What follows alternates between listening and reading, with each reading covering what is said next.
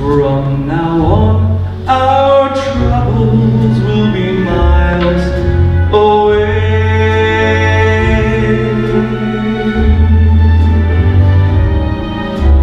Here we are as in olden days, happy golden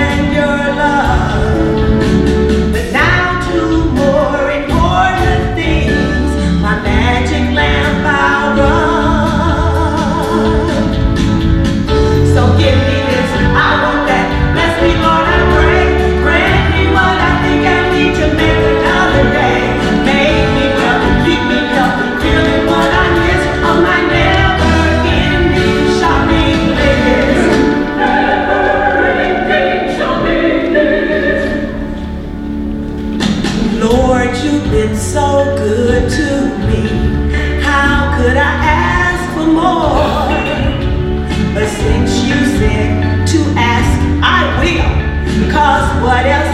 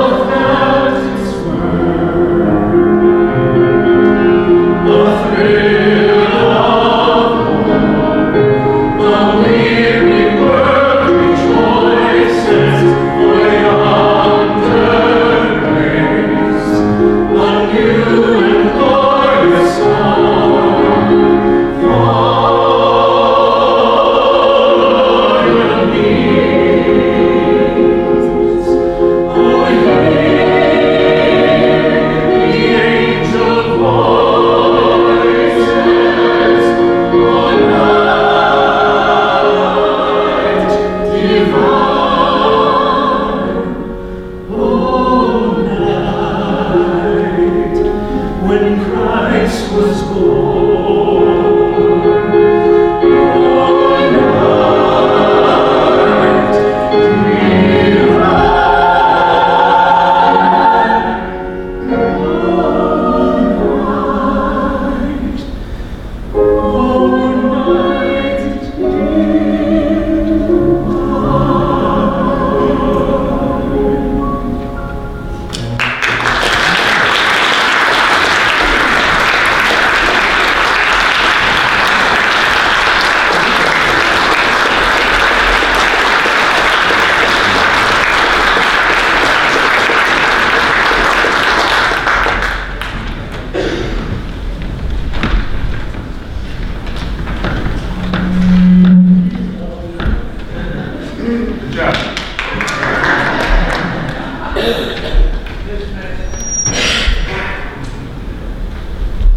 I'm just gonna use my wireless, everything else mute. I'm just gonna use the pulpit microphone.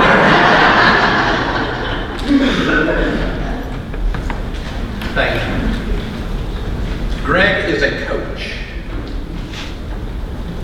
And is up there with, everybody else has music degrees, I suppose.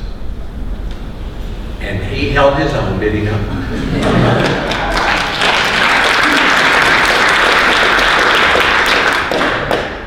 Erin is still in high school. And is a freak of nature. and pray for Erin. She's trying out for all these schools with musical theater, and they are going to be so fortunate to get you. That was stunning. Thank you. And Tawana, you're not right. Where are you? There she is. Tawana, you, you make fun of us and make us kind of recenter everything that we should be doing. Thank you for reminding us how we ought not to be. And you're so comfortable doing that. Thank you. Chris Hall, it's like he just kind of got out of bed. And he's got his hand, I mean, he's just comfortable, isn't it? And he just kind of stands and then boom. That was perfect and one of my favorite. I, I love how we mix secular and sacred because that's life, isn't it? And that was perfect. Thank you. And Allison and Jason was just a perfect mingling of voices and a perfect choice. And thank you. Uh, y'all have, you, look like you have fun together. And Tony Galway just there comes, I mean, boom, there comes. When they sang together, you don't know this, that's the first time they ever did They never practiced that. they just did that. And, perfect, thank you. It was a cold night in 1915. The Western Front. Over in one set of trenches are the British and over in one set of trenches are the Germans. Between them, no man's land. It is cold, it is late, and every now and then the sound of gunfire goes off as somebody stands or leans to shoot. It's miserable. It was Christmas Eve. And as midnight approached, the firing just stopped. And from the German trenches, you could hear the singing. Forgive me, Thomas, for butchering the German language here, but I'm going to do the best I can. If Eugene was here, I'd come and have him sing. Stille Nacht, heilige Nacht, alles schläft uns in Wacht. Silent night. And then the British joined in. Silent night, holy night, all is calm, all is bright. And there in this battlefield, suddenly the German soldiers got up out of their trenches and went to no man's land. The German officers tried to stop them, but they paid no attention.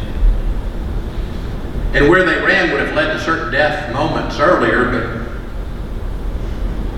now there was no war, just laughing and singing and joy. And the British troops did the same. They got up and walked towards the Germans, and they sang and exchanged impromptu gifts. And they celebrated Christmas in no man's land. They said to one another, let the war stop. And for a while, that Christmas, 103 years ago. Of all the incidents in World War I, probably none are as unusual, and books have been written about it, and movies have been made, and I love it. What would make this happen? What would cause grown men to stop war and join with the enemy? The birth of Jesus changes everything. Everything. Often we act like children, but sometimes we act like the children of God. And when that happens, wonderful things happen. The best comes out in us, the worst is pushed aside, we give and we go out of our way to be kind. We reconnect with family and friends. Why? Matthew tells us why. Chapter 1. Now, the birth of Jesus the Messiah took place in this way. When his mother Mary had been engaged to Joseph, but before they lived together, she was found to be with child from the Holy Spirit. Her husband Joseph, being a righteous man and unwilling to expose her to public disgrace, planned to dismiss her quietly. But just when he had resolved to do this, an angel of the Lord appeared to him in a dream, said, Joseph, son of David, do not be afraid to take Mary as your wife. The child conceived in her is from the Holy Spirit. She'll bear a son. You are to name him Jesus, for he'll save his people from their sins. All this took place to fulfill what had been spoken by the Lord through the prophet. The virgin shall conceive and bear a son. They'll name his name Emmanuel, which means God is with us. You see the reason, don't you, things like that happen about World War One? Because God is with us. Say that with me. God is with us. Don't forget that. As one of his children, I take comfort in that. Scripture in lots of places talk about us being the children of God. In John 12, chapter 1, verse 12, look at this. But to all who received him, who believed in his name, he gave power to become children of God. The last part of Romans 8:16 says simply, we are children of God. In the first part of 1 John 3:1 it says, see what love the Father has given us. We should be called the children of God, and that is what we are. The Lord's Prayer begins with those two words, Our Father. We are His children. And I like. And Christmas is a time for us to focus on that. I've saved this letter for a long time. I found it in a collection. It was written several years ago from a lady from Georgia. I don't know her name. She says, after her husband David and I were married, it's not me. We went to church when it was convenient. We prayed when we wanted something. We waited six years to start our family until we built our home, paid for our furniture, and had some money in the bank. And then Brad was born with an open spine. After we saw him face surgery again and again, we realized that we needed someone strong to lean on. The someone we had neglected for so very long.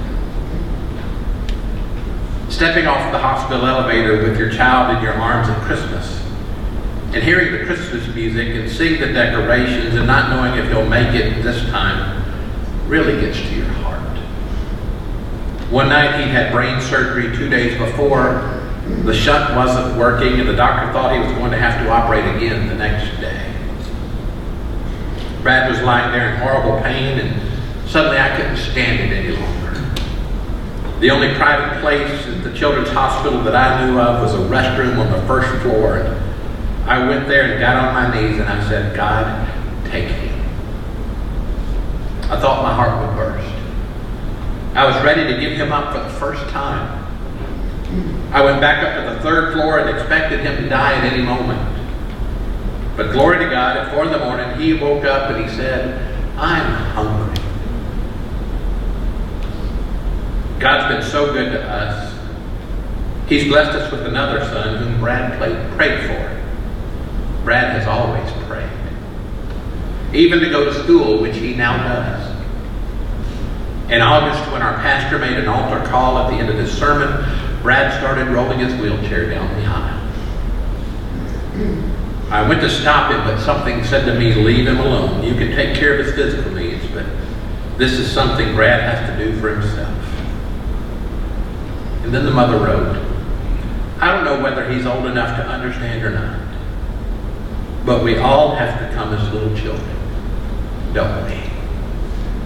And she's right. And we do. Come to God as children. Jesus said, I, I tell you, unless you change and become like children, you'll never enter the kingdom of God. For a moment, let me share how we should be like children. We should remember who our Father is and what He can do. I'm talking about God. We should remember who He is and what He can do. We should also remember what He has already done for us. We'd stop worrying if we reflected on who He was and what He has done. We should always trust our Father. He's never led us wrong. We should depend on our Father because we are utterly dependent on Him. As children, we should spend time with our Father. He desperately wants that. As children, we should obey our Father. He has a better path for us than we do for ourselves, and our life is much better when we follow His path. We should always thank our Father for His goodness what do soldiers from 103 years ago have to do with Brad from Georgia in a wheelchair? They have the same father. They are his children. And so are you. And don't you forget it. Merry Christmas. God is with us.